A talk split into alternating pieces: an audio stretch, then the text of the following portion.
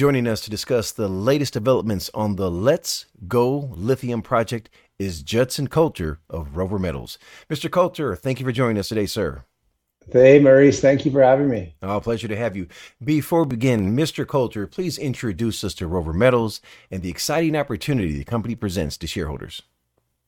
Yeah, Rover Metals, we're a critical minerals company just exclusive to the jurisdictions of the United States and Canada. And right now, we've got uh, our signature asset, which is new. I mean, we'll talk about that today, but the the LOI was moved to a definitive agreement and finalized last week. So our our new signature project is and flagship project is this this Let's Go Lithium project right uh, in the heartland there in, in Nevada. So great project, and um, we also have another great asset in Northern Canada, which is a, a zinc copper project. Um, and uh, really, we think we're well poised for for growth. Uh, you know, for for our industry for the next uh, ten to twenty years. Well, you stole some of my thunder there, but uh, take us to Nevada, where Rover Metals has a big announcement for shareholders on the 6,000 acre Let's Go Lithium project, which, of course, I'm sorry, you just referenced is the LOI. Mr. Culter, for someone new to Rover Metals, can you please reacquaint us with the value proposition on the Let's Go Lithium project and how Rover Metals is positioning shareholders in becoming an emerging energy company? Yeah, no, I, I think with this pivot into lithium, which, you know, the, the LOI was signed in uh, September, but moving this now to a finalized acquisition, you know, we've just gone from a very competitive junior mining sector where, you know, whether it's gold or silver or copper, you've got hundreds and thousands of competitors to now the value proposition being we're we're in the state of Nevada, which is agnostic, you know, to any, you know, just as being cheaper uh, across any mineral. So we're we've just lowered our operating and exploration costs by 80%, whether it be, you know, lithium or copper or gold or silver. Lithium um, Nevada is just, you know, sort of one of the best spots in the world to be working in mining. Um, but I've also just like to point out that we now just have a handful of competitors. Like where this project, in terms of the value add to shareholders, is within sort of an, that infamous, you know, Southwest lithium jurisdiction in the state of Nevada, and that's where, you know, the only producing lithium mine in North America, um, with, which is that um, Albemarle. I mean, that does happen to be a brine mine, but all the the sort of next gen, I'll call them lithium 2.0 companies, which have these claystone deposits. Uh, they're all you know right sort of in our backyard, and um, this project itself. Uh, what's I think really exciting about it is this this one just happens to be the closest one of all the bunch to Las Vegas, which is is just a great hub for logistics. Um, just all the flights that are going in and out, direct access um, so this the project itself is just about an hour outside of Las Vegas, um, and couldn't be happier to have closed the deal last week. Well, congratulations to you and the team, sir. Now, the lithium price has been surging, far outpacing precious and base metals. Can you touch on the supply and demand forecast and address what is causing the lithium price to skyrocket? Well, I, I, think it's just right now we're seeing a couple factors. I mean, a China's you know controlling supply, but it's also just a huge ramp up for the U.S. automotive sector for for you know next year. Not to mention, you know, Europe. I mean, Europe itself is also starting. You know, look at look at what Porsche is bringing to market um, with the Taycan and so on and so forth. So it's um, you know just really, I think we're seeing you know the the demand that's coming. I mean, I, we're you know the the type of data that we're relying on for things like you know this project and its timing. Um, benchmark mineral intelligence out of the UK that are sort of considered to be the foremost expert on lithium data. And I just thought it was very interesting their prediction that even with all the brownfields projects, including projects that are currently on care and maintenance in lithium, um, if you add in 50 worldwide greenfields projects and make the assumption that all of those greenfields go into production, still in 2026, like halfway through 2026, there's still going to be a supply shortfall. And you know, I think you know we live in a in a in a world of investment banking and hedge funds, and I think the market is just aware of the fact that you know 2026 isn't that far away. Plus, you've got new laws in the U.S. that says starting in uh, two months or a month and a half in 2023, 30% of all lithium has to be purchased in North America by the automotive companies, the big four plus Tesla. Like, you know, if that's if they're going to continue to receive their manufacturing tax credit and pass on an individual consumer tax credit, you know, 30%, that's next year. And then in 2027, it scales up. So I think that's also, it's not just China. I think it's also just, um, you know, pure, uh, pure metrics on, on demand. Yeah. And earlier you referenced the brine lithium and then claystone lithium. Last interview, we covered both of those. Can for someone who missed that interview, can you share the distinction between the two, and uh, of course, the advantages of having the claystone lithium project as well? Yeah, so you know, I mean, I think a lot of people have seen the traditional um, brine, you know, pictures of us. What I what I meant that traditional brine mining method in places like Chile and Argentina, where you just see miles of like these kind of kind of look like salt flats, right? Where the lithium, like brine, is just kind of evaporated to surface, and they just flood it. It's like a you know kind of rice farming in Asia. They just flood it with you know millions of gallons of water, right? Super water intensive process. So this is different. Um, you know, we're following, you know, the footsteps of the companies that are in Claystone that are, you know, three to four years ahead of us, where you know they're at the pre-feasibility stage and they've got pilot plants. And so sulfuric acid is is a big uh, ingredient, as is water. Water is still used, um, but what's um, for one, it's less water intensive, but it's also quite interesting that one of the byproducts I think is uh, Epsom salt. Um, you know, so there's there's I think that that's one of the things that comes out of uh, out of the process. But yeah, I mean, I think that is um, you know that is the uh, you know essentially you know, in Nevada, of course, water is important. On our particular project, we've got, you know, there there's water wells that that's what we've used the USGS historic water well drilling. That's what we've used to understand the size of the ore body on our project, and so we just know happen to know that there's there's an abundance of water um, where we're located, which is good news for us. Um, and you know, I think we'll be successful when the time comes for us to to apply for those water rights. How about the uh, recovery rate there?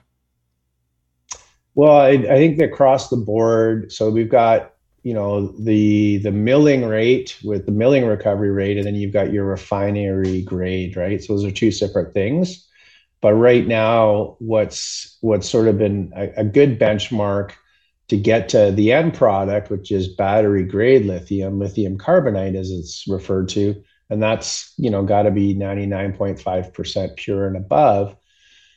So if you're the companies that are getting that that level of refined quality seem to have an average mill recovery rate of about 83%. Um, and or you know 80 to 85 sort of you know I, and I can I've looked at four companies that have that in their pre-feasibility.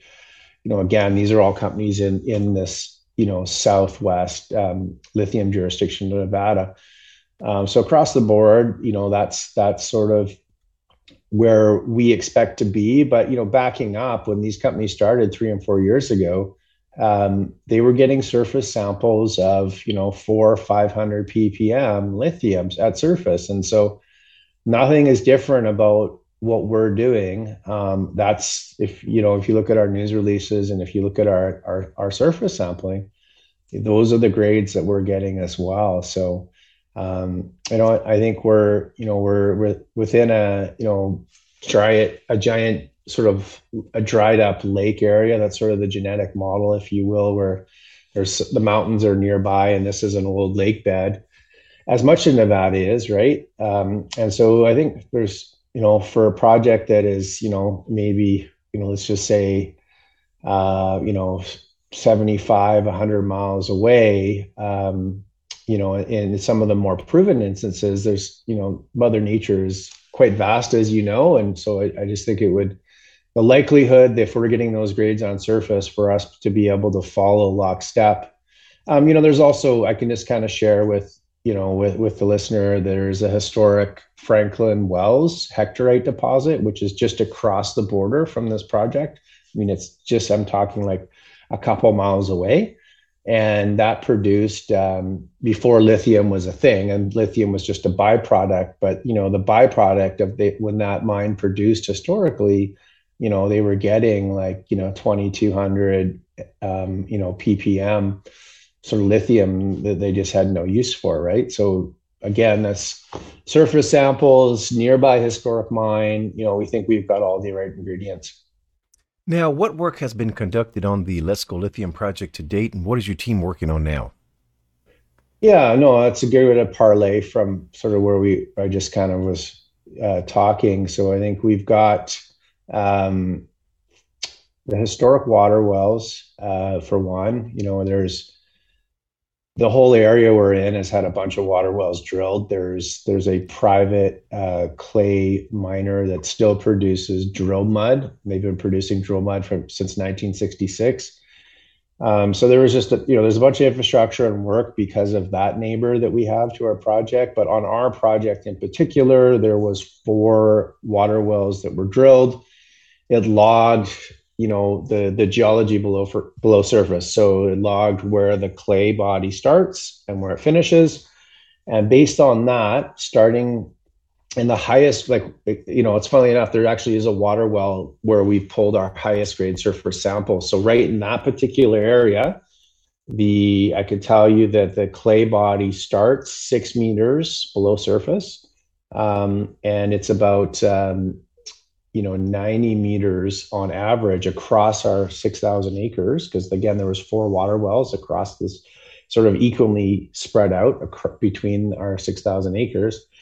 Um, and and so that's you know gives us a sense of you know the potential the blue sky on this. Um, it's never had a drill program for lithium. You know the usgs water wells they didn't sample um, and, and send stuff in for the assays. They just kind of you know did a uh, logging a core where they, you know, they could say, okay, well, this was like gravel and then clay. I mean, that's all they did was log the core, right?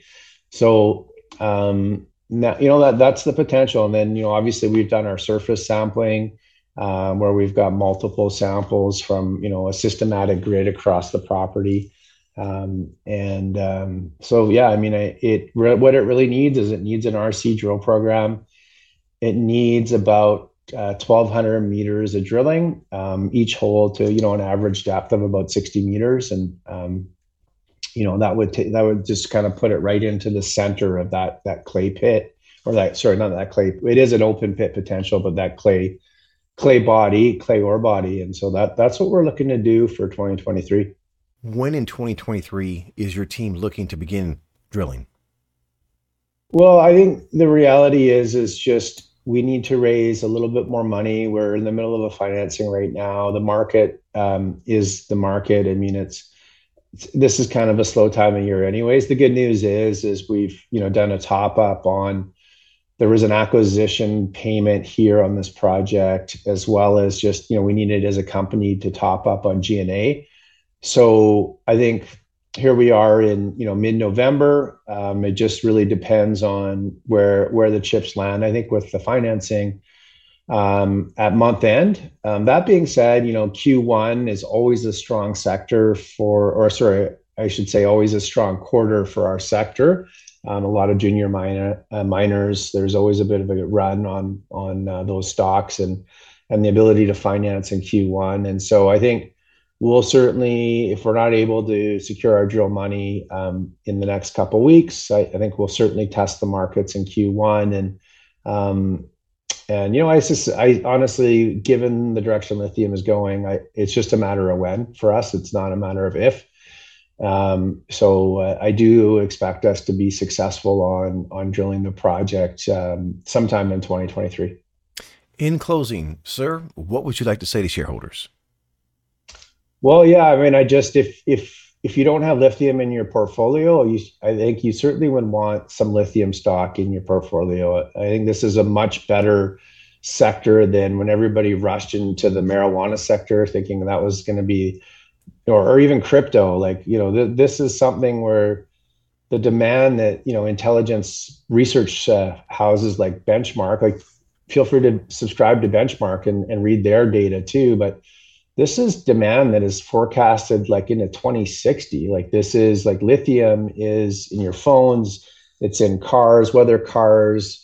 You know maybe they just go hybrid where it's gas and electric. Point is is there's going to be a sustained need for lithium. Um, there's just not enough companies. So I mean, we're an affordable stock. To be able to get in. Um, you know, that's uh, you know, you know, a lot of, of course, the proven ones are expensive. You know, like the companies that have got you know proven, you know, two million tons plus of lithium carbonate equivalent. Well, those are dollar stocks. So um, I think for us, we're at that pre-discovery, pre-resource disclosure um, it's an exciting time, I think, to to you know do your research on lithium stocks and you know and um, you know to to get involved um, at the start of the cycle.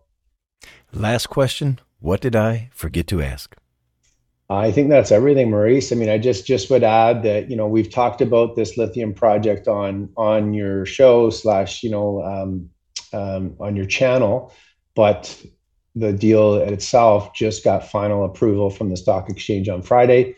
So that means we have it um, and the deal's done, you know. So I think now we're, I mean, I was obviously very confident that that we were going to, you know, be able to get it across the finish line when we talked three weeks ago, but now it's done, done. And uh, you know it's off off to drilling as soon as uh, as soon as we as soon as we've got our drill money. Oh, looking forward to it. Mr. Culter, it's been a pleasure speaking with you today. Wishing you and Rover Metals the absolute best, sir. Hey, thanks for, thanks so much, Maurice. Appreciate it.